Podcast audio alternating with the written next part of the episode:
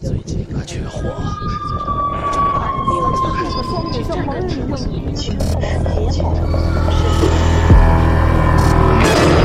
我们寻找恐怖的代言人，我们寻找神秘的代言人，我们寻找鬼魅的代言人，我们寻找鬼语者。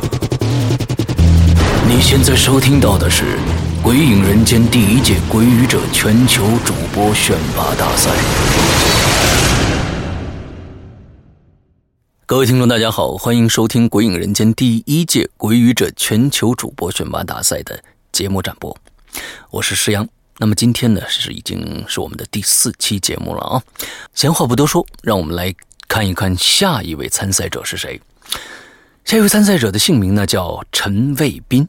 其实呢，呃，他是我们非常熟悉的啊，群里面的大海。嗯，性别男，二十七岁，爱好是看书、写诗、爱美、看美剧、打篮球。现居地西安，擅长领域呢是英语、主持、宣传、策划、组织。OK，自我介绍，我是群里的大海，听鬼影两年多了，一直非常的深爱着。嗯，因为在大学的时候就爱看《胆小鬼》这本杂志，认识了周老大，还有很多国内一流的恐怖悬疑小说大师，于是爱上了这种文学形式。有声小说让我更加的喜爱了，适当的配乐加上丝丝入扣的播讲，让人陷入了故事的情节，久久不能自拔。OK，让我们来听一听大海陈卫斌的故事。神医，神医，播讲人陈卫兵。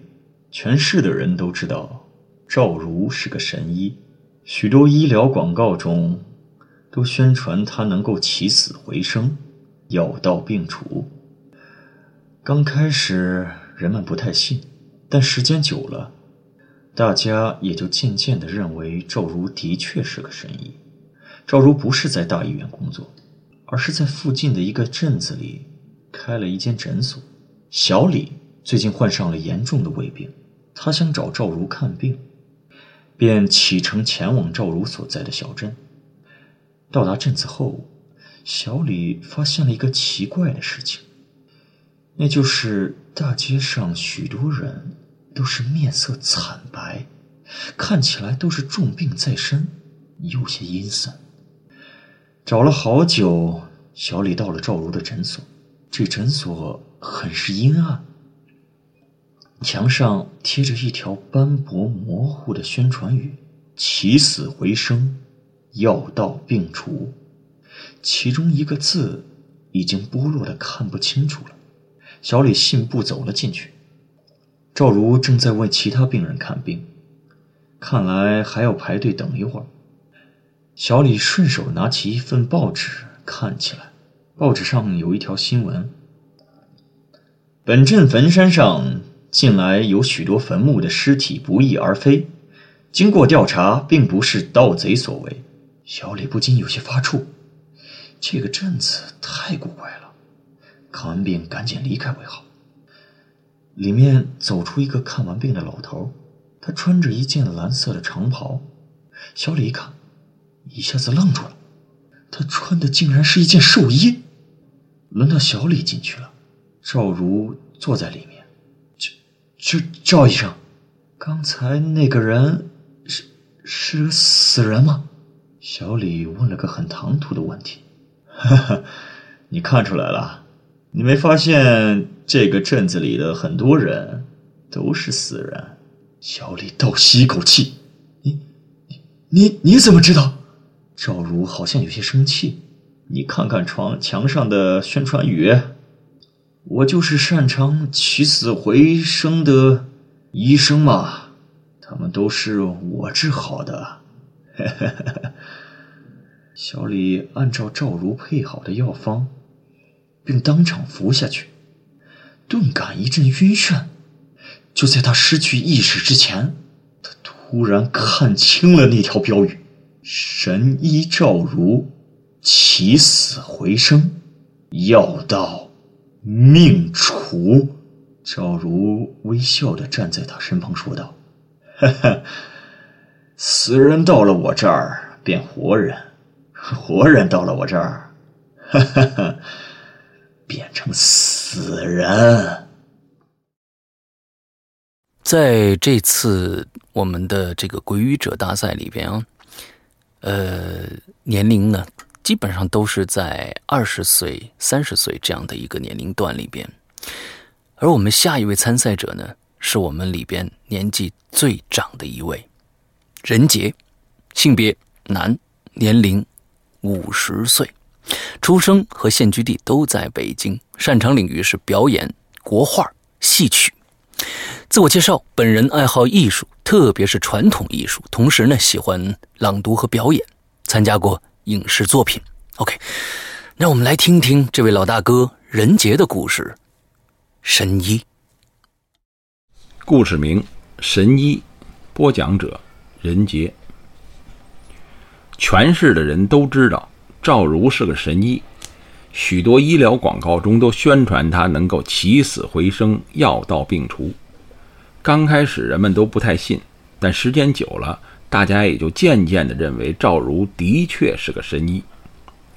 赵如不是在大医院工作，而是在附近的一个镇子里开了一间诊所。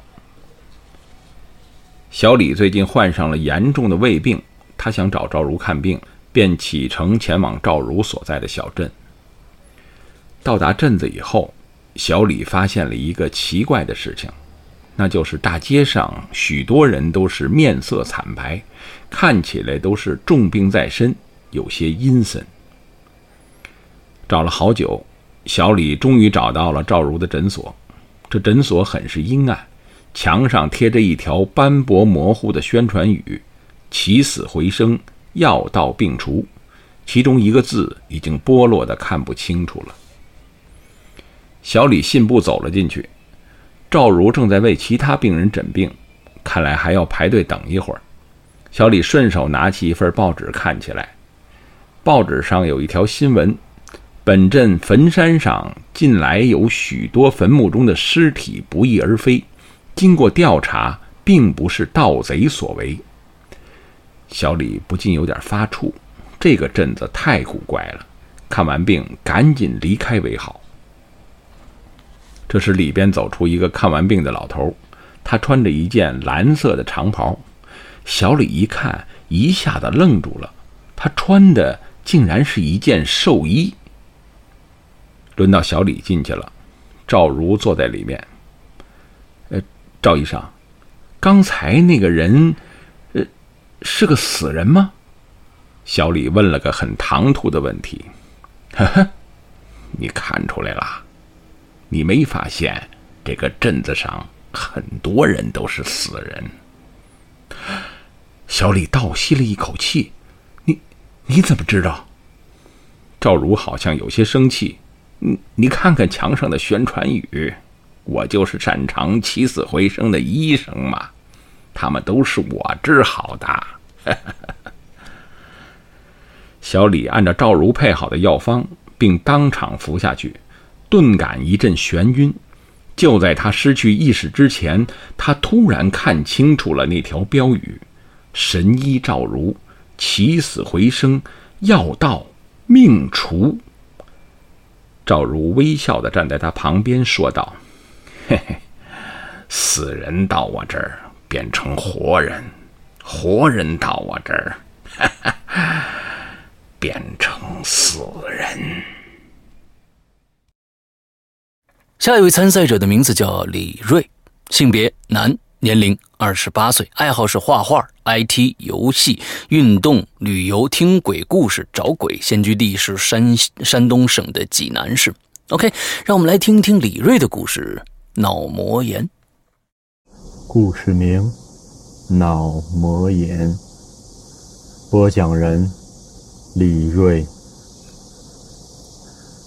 张巡。一个人去看电影，电影院里的人稀稀拉拉，只有十来个，还都是成双成对的，都藏在最后面的包厢里，只露出头发。张巡在一大片空椅子里选了一个中间位置坐下来，灯灭了，全场漆黑。开演的铃声骤然响起，像防空警报一样。今天上映了，原来是一部恐怖电影，国外的。突然，一只手从后面搭在张巡的肩上，他哆嗦了一下，猛地朝前一倾身子，把那手甩开。谁？他清楚的记得，开演时身前身后都没有人，怎么突然冒出一只手呢？是我。一个女人轻轻的说。张勋回过头去，一张脸差点贴在他的脸上。老同学，我是维子，你不记得我了？他的手仍在张勋的肩上。你怎么知道我坐在这里？你进来的时候，我在外面看见了你，就跟了进来。你现在干什么呢？当大夫。哪个科？脑膜炎科。有这个科吗？有，我们医院有。我第一次听说。聊了几句，维子说：“医院里有患者等着我，我得走了，再见。”没等张勋回过神，他已匆匆离去，消失在黑乎乎的电影院里。电影结束之后，张勋给一个老同学打电话。你记得初中时我们班有个伟子吗？今天我很蹊跷的遇到他了。对方说：“胡说，他死了。”张询问：“他死了？怎么死了？”对方说：“脑膜炎。”下一位参赛者的名字叫王威，性别男，二十一岁，现居地是河南的周口。这个擅长领域是宅 啊，这也是个擅长领域啊！没想到啊，自我介绍，石阳哥好，我是一名即将升入大三的学生，酷爱听英英文歌。OK，好，我们来听听王威的故事。神医，神医，全市的人都知道赵汝是个神医，许多医疗广告中都宣传他能够起死回生，药到病除。刚开始人们不太信。但时间久了，大家也就渐渐地认为赵汝的确是个神医。赵汝不是在大医院工作，而是在附近的一个镇子里开了一间诊所。小李最近患上了严重的胃病，他想找赵汝看病，便启程前往赵汝所在的小镇。到达镇子后，小李发现了一件奇怪的事情，那就是大街上许多人都是面色惨白，看起来都是重病在身，有些阴森。找了好久，小李到了赵汝的诊所。这诊所很是阴暗，墙上贴着一条斑驳模糊的宣传语：“起死回生，药到病除。”其中的一个字儿已经剥落的看不清楚了。小李信步走了进去，赵汝正在为其他人诊病，看来还要再排队等一会儿。小李顺手拿起一份报纸看起来，报纸上有一条新闻，说道。本镇坟山上近来有许多坟墓中的尸体不翼而飞，经过调查，并不是盗贼所为。小李不禁有些发怵，这个镇子太古怪了，看完病得赶紧离开为好。里面走出一个刚看完病的老头，他穿的是一件蓝色的长袍。小李一看，一下子愣住了，他穿的竟然是一件寿衣。轮到小李进去了，赵汝坐在里面。赵医生，刚才那个人是死人吗？小李问了个很唐突的问题。啊，你看出来了？你没发现这个镇子很多人都是死人吗？小李倒吸一口气。你怎么知道？赵汝好像有些生气。你看看墙上的宣传语。我就是擅长起死回生的医生。他们都是我治好的嘿。小李按照赵汝配好的药方，并当场服下去。顿感一阵晕眩。就在他失去意识之前，他突然看清了那条标语：“神医赵汝，起死回生，药到命处。”赵汝微笑的站在他身旁，说道：“嘿嘿，死人到我这儿变成活人，活人到我这儿，变成死人。”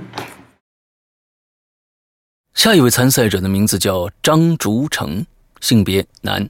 年龄十八岁，爱好听鬼影、看书、美食、电影、游泳，现居地是山东省的滨州市，擅长领域呢是讲课之类的。OK，你是在师范大学上课吗？嗯，自我介绍啊，我是刚刚入群的鬼友竹凳，刚刚高考完，我是从三年前从怪林开始喜欢并追鬼影的哦，那是老鬼友了啊。啊，那我们来听一听张竹成的故事，脑膜炎。脑膜炎，播讲人张竹成。张巡一个人去看电影，电影院里的人稀稀拉拉，只有十来个，还都是成双成对，都藏在最后面的包厢里，只露出头发。张巡在一大片空椅子里选了一个中间的位置坐下来。灯灭了，全场漆黑。开演的铃声骤然响起，像防空警报一样。今天上映的原来是一部恐怖片，国外。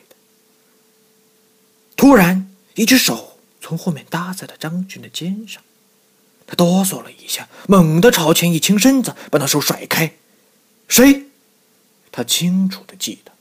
开眼时，身前身后都没有人，怎么突然冒出一只手呢？是我，一个女人轻轻的说。张璇回过头去，一张脸差点贴在他的脸上。老同学，我是伟子，你不记得我了？他的手依然在张璇的肩上。你你你怎么知道我坐在这里？你进来的时候，我在外面看见你了，就跟了进来。你现在干什么呢？当大夫。哪哪哪个科？脑膜炎科。有有有这个科吗？有，我们医院有。我我还是第一次听说。聊了几句，伟子说：“医院里有患者等着我，我得走了，再见。”没等张璇回过神，他已经匆匆离去，消失在黑乎乎的电影院。电影结束后，张巡给一个同学打电话：“你你记得初中时我们班有个叫鬼子的吗？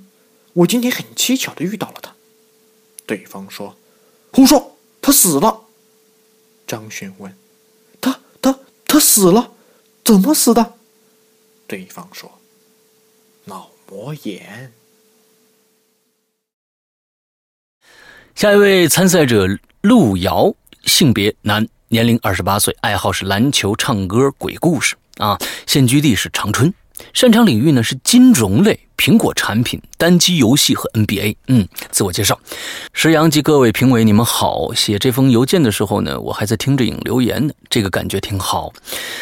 我从小开始就对鬼故事很感兴趣，直到听直到听《鬼影人间》，才知道这才是高段有深度的恐怖故事制作。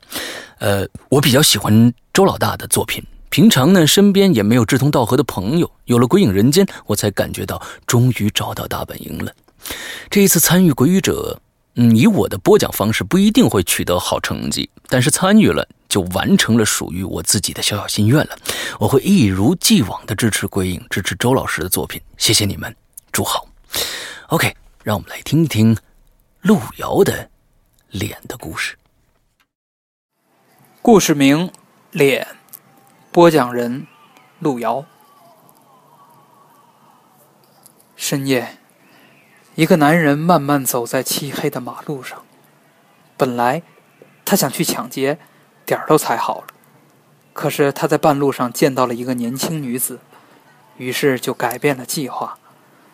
那女子好像刚下夜班，一个人急匆匆朝家走，前面是一大片居民楼。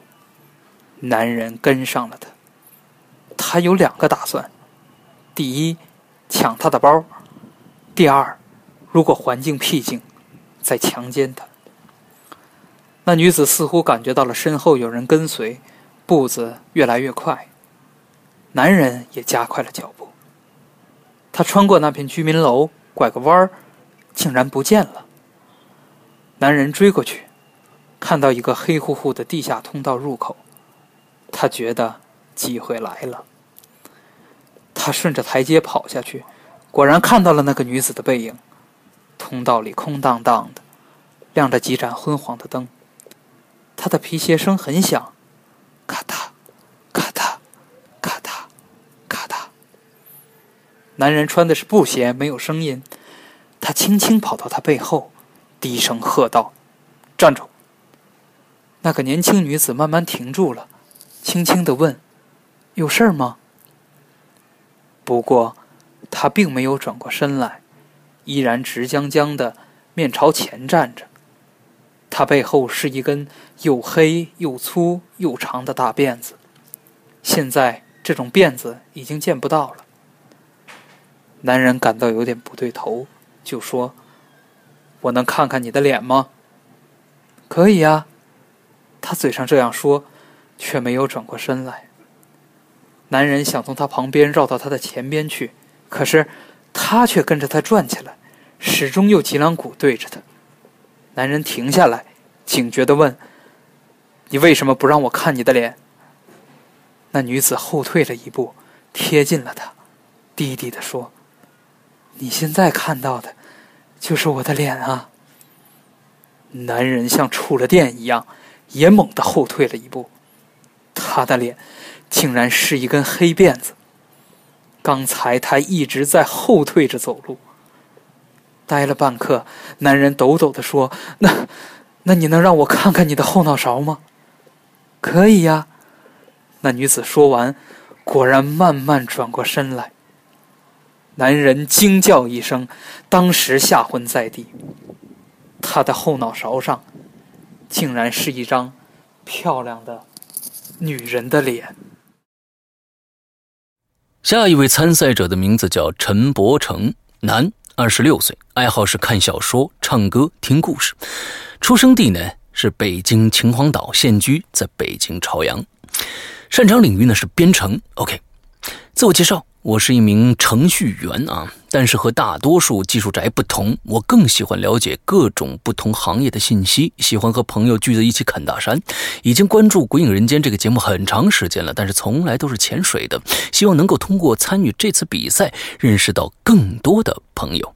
OK，让我们来听一听陈伯成的故事，《上下铺》。市名：上下铺。播讲人：陈伯成。刘玲到城里打工，租了一间很小的房子。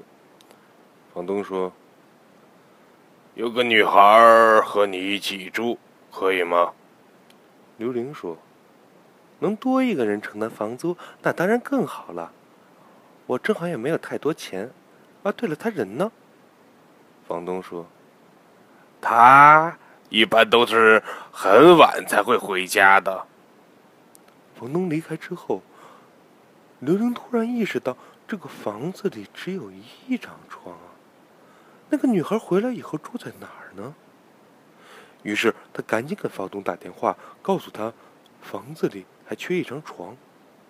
房东诧异的说：“那房子里不是上下铺吗？”刘玲笑了笑说：“啊，不是啊。”房东说：“呃。”那明天我去看看。啊，对了啊，你们睡下铺的人啊，得交三分之一的房租；睡上铺的人呢，交三分之二的房租。你们哪个睡上面，哪个睡下面，要好好商量一下。放下电话之后，刘玲越想越奇怪。这个房东的说法毫无道理啊！天很快黑下来，刘玲一个人坐在房子里看书，等到半夜也不见那个女孩回来，她只好打开行李，铺在床上躺下了。就在她迷迷糊糊要进入梦乡的时候，隐约听见有人对她说：“姐姐，你睡上铺。”那你要交三分之二的房租啊！他打个冷战，醒过来，上铺。他想了想，突然跳起来，打开灯，目光射向床下。床单垂下来，只露一条黑乎乎的缝隙。他弯下腰，慢慢把床。单掀开，下面赫然躺着一具女孩已经风干的尸体。下一位参赛者的名字叫孙倩，也叫温三米啊。呃，我们在这一周的星期三可以听到温三米同学的专访，《鬼影在人间》。希望大家关注一下啊！好，我们来介绍一下，姓名孙倩，性别女，年龄三十三岁，爱好是文学配音，现在在上海住，擅长领域呢是笑声、哭声、呼吸声、老太太的声音、各种女人的声音。OK，呃，自我介绍啊，群里的温三米，贴吧里的董无叹，呃，这个 BBS 上的 Winchester 啊，OK，呃，这就是你的自我介绍啊。好，我们来听一听温三米的故事研究。研究播讲人温三米，王杰猛是某大学的教授，专攻解剖学。他对自己的专业深爱不悔，孜孜不倦。他最大的兴趣就是研究人体结构。他甚至很享受用刀子割开人体时的快感。可是，王杰猛的这所大学是十分正规的学校。通过正规的渠道弄来一具尸体，可谓十分不易。单是向上级申请的步骤就够让人头疼的。没有尸体研究解剖，研究人体结构，那真是纸上谈兵啊！王杰猛为了提高自己的业务水平，不得不绞尽脑汁的去想办法。最终联系上了一个专吃死人范儿的不法团体，通过他们来搞尸体，王杰猛的所有业余时间。都躲进了他的私人研究室，忙得不亦乐乎。一日，王杰猛又断货了，他赶紧拨打他的交易人王老头的手机：“王老头儿，有货吗？赶紧送一个来。”王老头在那沉默了一会儿，才沉声道：“哦。”半个钟头后，王杰猛的私人研究室的门被推开了，王杰猛去迎接，却看到王老头两手空空的走进来。王杰猛愣了愣，问道。尸体呢？王老头不语，径直走进去。在王杰猛惊讶的目光中，他翻身躺在了了解台上，对王杰猛笑了笑，说：“最近缺货，你就拿我讲究用一下吧，顺便帮我瞧瞧，我的心脏出了啥问题？好几年都不跳了。”下一位参赛者的名字叫吸血的。名侦探，霸气啊！呃，性别是男，年龄二十八岁，爱好呢是球类运动、画画、魔术、电影、呃电脑游戏、动漫。现在在西安住，嗯，你可以跟大海联系一下啊。擅长领域：单机游戏、魔术、超超写实绘画啊。嗯，自我介绍：我不是一个高尚的人，哦，我不是一个纯粹的人哦。是一个还没有脱离低级趣味的人，性格内向，兴趣广泛，比较宅的奶爸。OK，好，让我们来听一听吸血的名侦探的故事。神医，故事名：神医，播讲人：吸血的名侦探。全市的人都知道赵如是个神医，许多医疗广告中都宣传他能够起死回生、药到病除。刚开始，人们都不太相信，但是时间久了，大家也就渐渐的认为赵如的确是个神医。赵如不是在大医院工作，而是在附近的一个镇子开了一间诊所。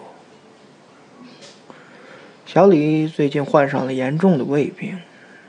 他想找赵如看病，便启程前往赵如所在的小镇。到达镇子后，小李发现了一件奇怪的事情，那就是大街上许多人都是面色惨白，看起来好像是重病在身，有些阴森。过了好久，小李终于找到了赵如的诊所。这诊所很是阴暗，墙上贴着一条斑驳、模糊的宣传语：“起死回生，药到病除。”其中一个字已经剥落的看不清楚了。小李信步走了进去。赵如正在为其他人诊病，看来要排队等一会儿。小李顺手拿起了一份报纸，看了起来。报纸上有一条新闻：本镇坟山上近来有许多坟墓中的尸体不翼而飞，经过调查，并不是盗贼所为。小李不禁有点发怵，这个镇子太古怪了。看完病得赶紧离开为好。里面走出来一个看完病的老头，他身穿一件蓝色的长袍。小李一看，一下子愣住了。他穿的竟然是一件寿衣。轮到小李进去了，赵如坐在里面。赵赵医生。刚才那个人是个死人吗？小李问了个很唐突的问题。哼，你看出来了？你没发现这个镇子里很多人都是死人？小雷倒吸了一口气。你怎么知道？赵如好像有点生气。你看看墙上的宣传语，我就是擅长起死回生的医生他们都是我治好的。嘿嘿嘿。小李按赵如配好的药方。当场服了下去，顿感一阵眩晕。就在他失去意识之前，他突然看清了那条标语：“神医赵如，起死回生，药到命除。”赵如微笑的站在他的身旁，说道。死人到我这儿变成活人，活人到我这儿 变成死人。下一位参赛者的名字叫曹然，男，但是呢，曹然呃，这个。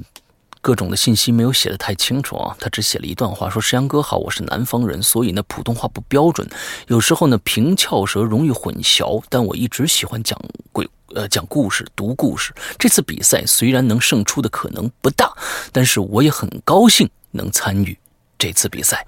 OK，让我们来听一听曹然的故事《鼾声》。故事《鼾声》，播讲者曹然。我比较恐惧鼾声，你有同感吗？在死寂的黑夜里，如果这鼾声是伪装的，那么肯定有一个人要倒霉；如果这鼾声不是伪装的，那么肯定有一个人。蒙在鼓里。这天深夜，我隐隐听见窗外有鼾声，粗粗的，黏黏的。我住的是平房，夏天天热，窗子一直开着。最初我以为是错觉，听了好半天之后，我确认耳朵没有听错，于是我披上衣服，悄悄地走出去，来到了屋外。那鼾声似乎……就在草丛里，难道有人坠卧草丛？我走进草丛，拨了拨，鼾声又远了一点。我嗅着声音朝前走去，那鼾声似乎在一棵树后。我轻手轻脚的走过去，树后什么也没有。声音又远了一点，好像在马路的下水道里。我来到下水道前面，蹲在一个缺口前，朝里听了听，声音似乎不在里面，又飘到了远处。这时候，我已经感到这个诡异的鼾声有点险恶了。最后，我被这鼾声牵引着，一步步走进了马路对面的一栋楼房。楼道里黑乎乎的。我跨进门，那鼾声更清晰了。难道是个流浪汉睡在了楼道里？我静静地听了一会儿，鼾声就在这里。我是感觉到它位于楼梯的旮旯里，于是掏出了手机。我借着屏幕的光想看个究竟，没料到迎面。看到了一个高大的男子，他穿着一件白色的睡衣，站在离我一米远的第三阶梯楼上，闭着双眼，还在睡着。我吓了一跳，接着就有一点懵了。难道这个人在梦游？可是他并没有走下来，一直站在楼梯上睡着，似乎很香甜。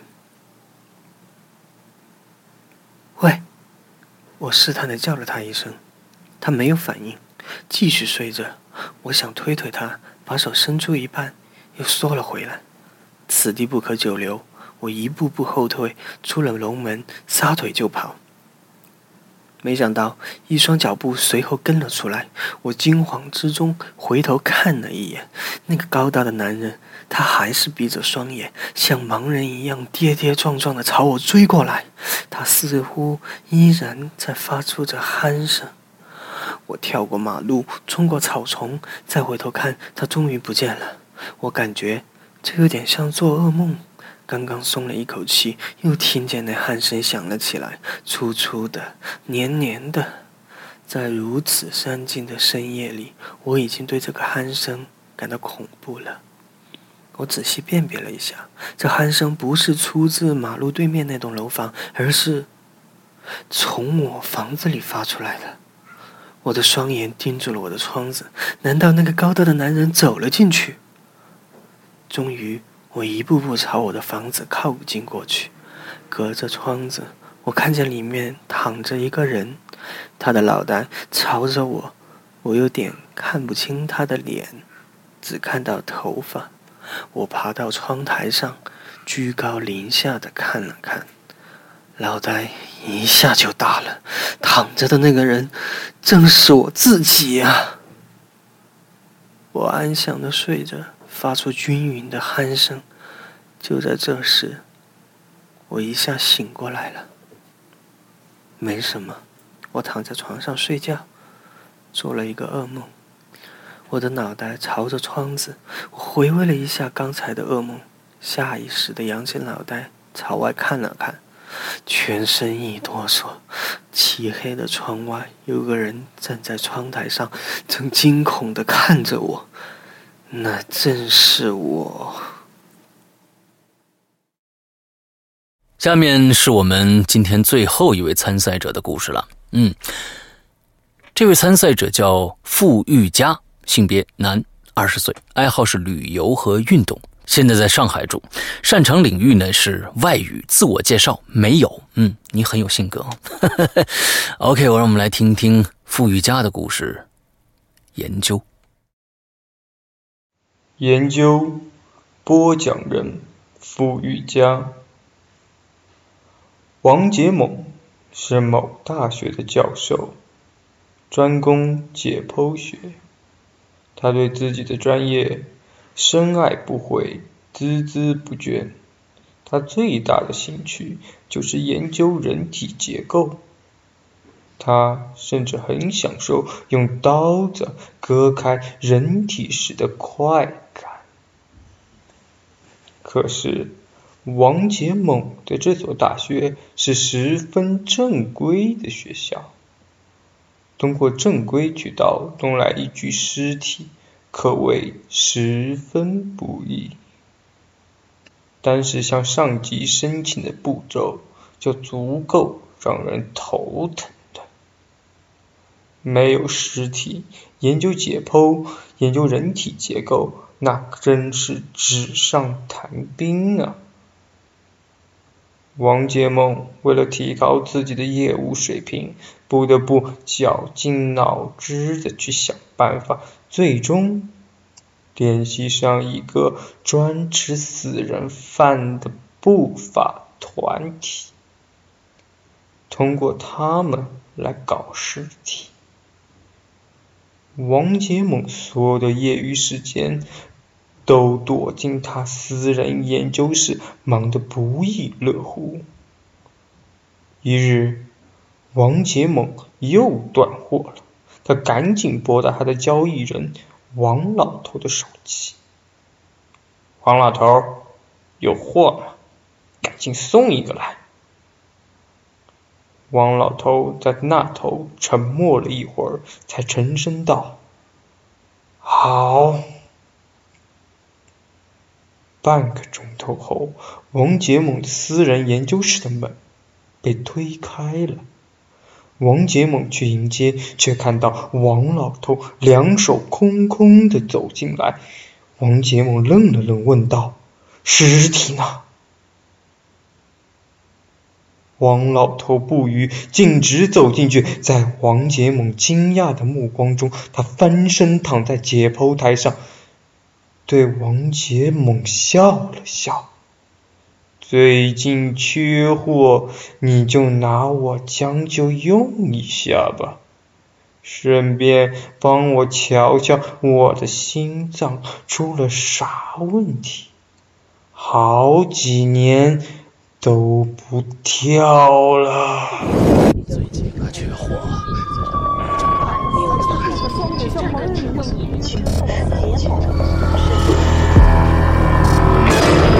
我们寻找恐怖的代言人，我们寻找神秘的代言人，我们寻找鬼魅的代言人，我们寻找鬼语者。现在收听到的是《鬼影人间》第一届鬼语者全球主播选拔大赛。